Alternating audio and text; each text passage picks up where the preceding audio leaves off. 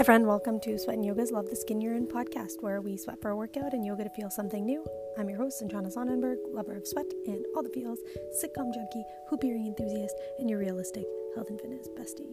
Health and fitness has been hijacked by the fitness and entertainment industry, and I'm here to take it back so we can all learn to love the skin we're in. Girls come to me for help with weight loss, but instead they learn to listen to their bodies.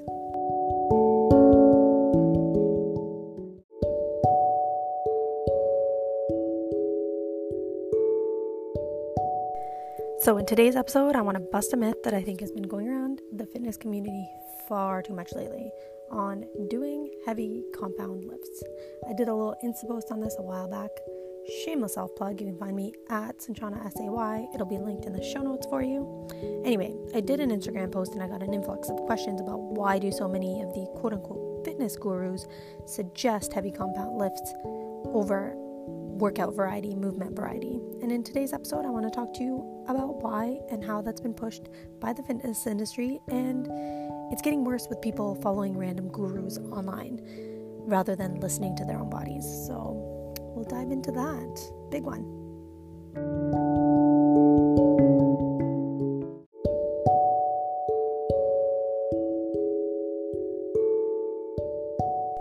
As usual, let's start with three things I'm grateful for this week. Number one, we are finally home. You probably noticed I took a hiatus on the Eppies last week, and that was because I was packing and on a plane, so I thought that was a natural stopping point for season two. Side note, had I known we were going to have to leave Germany so quickly, I probably would have pre-recorded an episode, but since I didn't, blessing in disguise, I guess. We now have season three. Um, number two, food delivery service. Uh, as you may know, when you come from out of the country in Canada, you have to quarantine for two weeks. And it's been so lovely.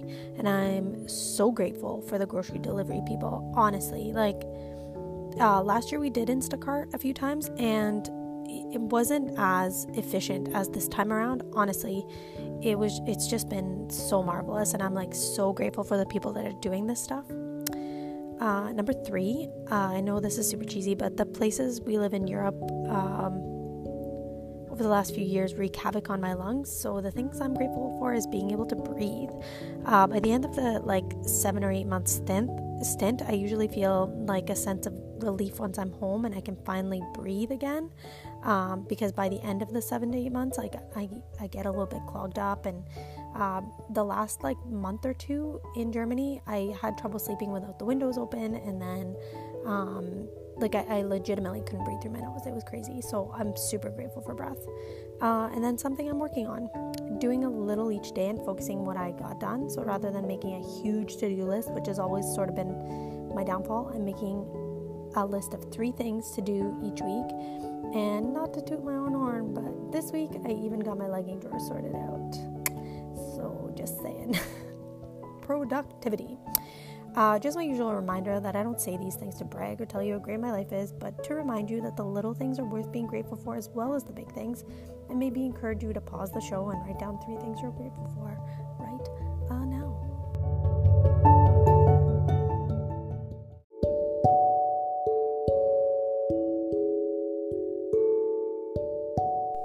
Okay, so on to today's cue. Uh, the question was, why do so many of the quote-unquote fitness experts say you shouldn't do weird exercises but stick with heavy compound lifts? Remember, you can always ask your health and fitness questions in the Google form at sweatandyoga.com forward slash ask. The link will be in the show notes, and I will try and get to them on the show ASAP. Okay, I have a lot to say on this cop- topic. If you know me, you know I am all about variety. I mean, it is the spice of life, no? Um, and it definitely creams my crop when I hear all these quote-unquote experts say that co- heavy compound lifts are all that you need to do in order to live a healthy lifestyle, to be fit. Um, let's start by talking about what compound lifts are. I actually went and pulled the definition off of Google just so we're all on the same page when we talk about this. So compound lifts are exercises which work several muscles, muscle groups simultaneously. They are the main quote-unquote heavy lifts which form the base of any strength routine. So basically like your squats, deadlifts, pulls, overheads, uh, overhead presses, et cetera, et cetera, et cetera.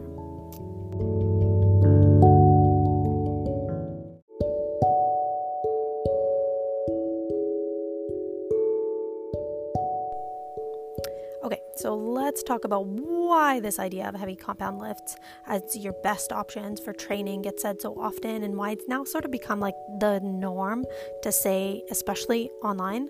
Uh, number one, it's definitely the best bang for your buck if you're only training once a week. I will never argue this. If you could not get any other movement in, and I'm talking like next to no walking, not even the ability to like spare ten minutes to go for a walk or do like a quick little hit session at home daily, legit nothing else. You only have like forty-five plus minutes to spend at a gym once a week. Yeah, getting some good mobility, a warm up, and then lifting heavy and doing these types of exercises will definitely give you the best bang for your buck. Uh, and that's for a few reasons, the main one being so that you have a full week to recover, so you don't need to worry about overstressing your body when it's not ready for the next training session. Uh, and also the other reason being that you would need like twelve plus hours, like a full day to isolate and work every single muscle if you are just uh, working like individual muscles and training weird movements. And it's also just like not enough stress on your muscles consistently. Personally, I do not suggest this because I would rather someone takes the time to activate their body for ten minutes a day than goes like all out and stresses their body once a week. Uh, so if there's a possibility to split that like forty-five plus minutes up, and usually if we're being honest with ourselves, there is, I would rather see a healthy gait intentional walk for five to ten minutes every single day than a large pile of stress on the body once a week. Reason number two, it's become super popular with the fitness industry is uh, that heavy compound lifts are like deadlifts, is that it does utilize something called muscle tension, which is creating by using a load where you're failing between five to twenty reps, I believe. It might be five to thirty. Anyway, as the rep range, and it causes a lot, lot of muscle damage, which sounds bad, but it simply means the micro tears that occur in the muscle fibers after creating enough of the muscle tension, which sparks muscle growth. I feel compelled to say that this is one of the reasons I love heavy compound lifts, and you will definitely see me doing them. Like if you see my workouts, I, it's not like I never do heavy compound lifts. It's just not my sole form of training. Reason number three is sort of built off of reason number two, but this does tend to build more muscles, which utilizes more calories. I hate saying it here even because you know how I feel about calorie counting, but in this context it is a formula if everything else is not in a state of stress. But uh, to like get more in depth on that, go back to season two, episode four for that talk. I will link it in the show notes. Uh, but yeah, so it utilizes more calories, which does give you quote unquote quicker results. Uh, and I'm saying quicker in air quotes because uh, that's because I can, it can also be pushed too far um, and then your body can be too stressed out. But yeah. Anyway, reason number four that this has become popular uh, to talk about is because most of these exercises do tend to build the quote-unquote ideal physique. This is one of my biggest issues with it. Rather than function, we are now looking at our bodies as something that the media, the fitness industry has portrayed as the quote-unquote ideal, and then we are using something healthy we are doing for our bodies, aka the healthy thing being moving our bodies. But we are using this healthy ex- activity to perpetuate this quote-unquote ideal that the fitness and media industry has put on us, rather than using it as like a form to feel better. Um, so what do I mean by ideal? Um, I mean that most of these exercises build our shoulders and our hips and our glutes. This gives us the illusion of a smaller waist. Uh, I talked about this in the Instagram, but this is actually the main reason that so many fitness influencers get their boobs done, because when they have like a bigger upper body and a bigger lower body, their waist looks smaller even if they get thicker in the mid region. So it's just like a illusion of the, like it, it, it gives that hourglass figure. Unfortunately, uh, some trainers don't have much of a choice because we are taught so often that this physique is quote-unquote healthy and like a good physique. Side note, this is also not taking into account our in- own bodies and individualities and how our bodies are built, but that's a talk for another day. But anyway, so these trainers have clients coming to them uh, expecting those exact results and expecting them quickly and not reaching this physique quickly, because you can get a similar and maybe not quite as extreme result with functional training that will actually serve you well in life in addition to looking that way. But not giving these uh, results quickly means losing a client a lot of the time. But how do you communicate that this quote-unquote ideal physique that we've been shown in the media and shown by the fitness industry isn't ideal for everyone, and it isn't um, ideal to gain that quickly and isn't what most people should be striving for, uh, that's such a difficult conversation to have. Like it's, I, I feel bad for people that can't, that, that kind of need that, um, their client to just get the quick result in order to keep their client, you know? Anyway, that's just a little side note there on physique and what we've been taught. It's uh, it's sort of like a weird uh, illusion, like a weird mind fuck when we, sorry for the language, but like when we watch what we've been taught, it's kind of crazy. Again, you look at like the Instagram fitness stars and whatever, and most of them are posed and most of them have their boobs done and they do these heavy compound lifts so that they can have the ideal figure, but how many of them have injuries? How many of them have like issues with their bodies? It's a lot. Just food for thought.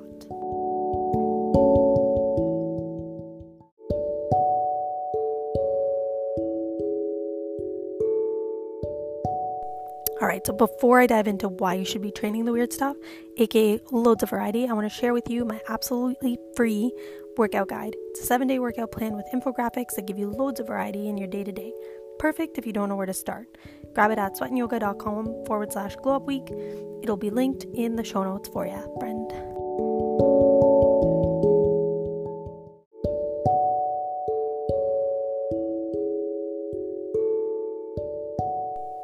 Okay, now let's dive into why I think you gotta train the weird stuff. Number one, we move in all sorts of ways. If you only train neutral back, and you bend down to pick up a pillow or especially something heavier like a kid or a school bag, and you don't do it with a neutral spine, but that's all you've trained, your body gets shocked and doesn't know what to do, especially if you repeat it over and over and over again. Sure, picking up that pillow the first time won't throw you back out of whack, but doing it repeatedly will. This is why so many of the most common injuries happen when someone's doing an everyday task. Like, honestly, how often have you heard, oh, I just bent down funny, or I just reached for the seatbelt behind me weird? These are the things that are supposed to, like, be a normal movement for our body, but they throw our body out of whack. Um, why? It's because we don't actually train in all these different planes. We just train in, like, neutral back, neutral planes, front to back, side to side. We do so much twisting throughout the day. Like, I remember when I was younger, and this was when I was really young, and Um, I didn't really do much training. Like, I played a lot of sports, but I didn't do much training. So often when I would reach for like a bowl on the top shelf or something, I would get like a weird, just like a shooting pain down my side. Now I have not had that in years, and personally I think it's because I've incorporated all sorts of different movements, so my body knows how to compensate. Number two reason to train the weird stuff. Like, when we slip off a curb, miss a step, get run into by a kid or whatever, we don't fall over into a perfect lunge or squat. So training the weird builds those tiny stabilizer muscles, which we need in order to keep ourselves safe when, like, life happens, you know? Number three, you probably do tons of weird, unbalanced movements already. If I had to guess, you have a bag that hangs off of one shoulder, you always open your front door with the same hand, you lift your hips to one side, you, like when you stand, you carry your groceries on one hip or on one side, you chop veggies where you stand tilted to one side, you drive sitting a certain way only using your right foot and right hand, and so many other unbalanced stances and movements you do. By training the weird stuff, mindfully, mind you, not just flailing around, you will be able to find out where your imbalances are and can train to bring yourself back into balance, which in the end will result in less pain and just better and more functional movement all around. So again, rather than working out for aesthetics, we can work to bring some balance into our lives. And isn't that so much better? You know, it, like, with the balance comes the aesthetics and the loving ourselves and being confident in our own skin. Anyway, number four, with doing consistent movement but with variety, you can actually get more fit. It just takes longer, because when you learn how to engage your proper muscles, you actually start to utilize them more frequently in your day-to-day movement and become more conscious of your own imbalances. So uh, rather than the next time you walk to the mailbox just flailing one foot in front of the other, like, when's the last time you've actually walked mindfully and thought about what's happening and how evenly distributed your gait is?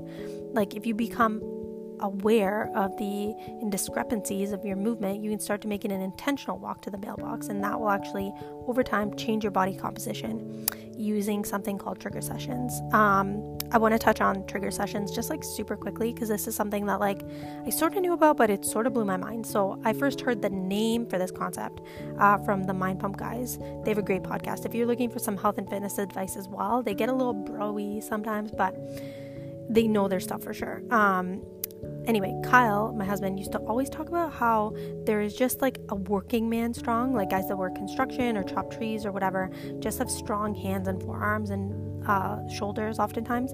And it's just something you cannot replicate in the gym. But he himself has always been exceptionally good at bench press. Like most guys on his team have always commented how he can blow past guys that are way bigger than him in bench, and his shoulders are pretty broad. Um, yeah. Anyway, so then when I heard the term trigger sessions, um, like it came up in the convo between the Mind Pump guys, it clicked. He, uh, Kyle has always had a bench press growing up, and when he would get bored while he was sitting playing video games or doing schoolwork or whatever, he would just go and hammer out like ten low reps of a bench press. Uh, he would probably do like one hundred plus reps most days. This built those muscles in a sustainable way, the same way that someone works um, with their hands. They build their forearms and their grip cons- like through consistent activation. This is how training the weird creates more awareness, so that you can turn every activity basically into like a trigger session. Like sitting, you can become more aware of your shoulders and core, or walking, you can flex like flex the glutes and evenly distribute on the ground and use the hamstrings. Like it's just like it creates so much more stability, and then all these little micro flexes that you do throughout the day, rather than just like, oh, I did twelve reps of a squat. Instead, you're doing hundreds of reps of a glute contraction, right? Like it's just, it becomes an, it becomes a more, uh, it creates more of a lifestyle, rather than just like, I'm in the gym for one hour a week and I am doing squats and deadlifts and overhead presses and pull-ups and whatever, right? It becomes a, yeah, lifestyle. I know that I repeated that, but it just bears repeating. It does. It becomes more ingrained in you, and then it becomes harder to lose as well, right? Like, you know, so many people that have, like, they train really, really, uh, uh physique Uh, competitors are, are really bad for this. Like they look like when they are in their prime, they look like trim, and then they let themselves go, and it's like in between competitions they don't even look like the same person. Um, whereas when you train the weird and you train it sustainably and you create these little trigger sessions, you are kind of constantly working and like constantly pumping that blood through your body and constantly creating awareness, and then you're just you don't have that big fluctuation. Even if you take a week off the gym, you know, you go on vacation, you're still fine.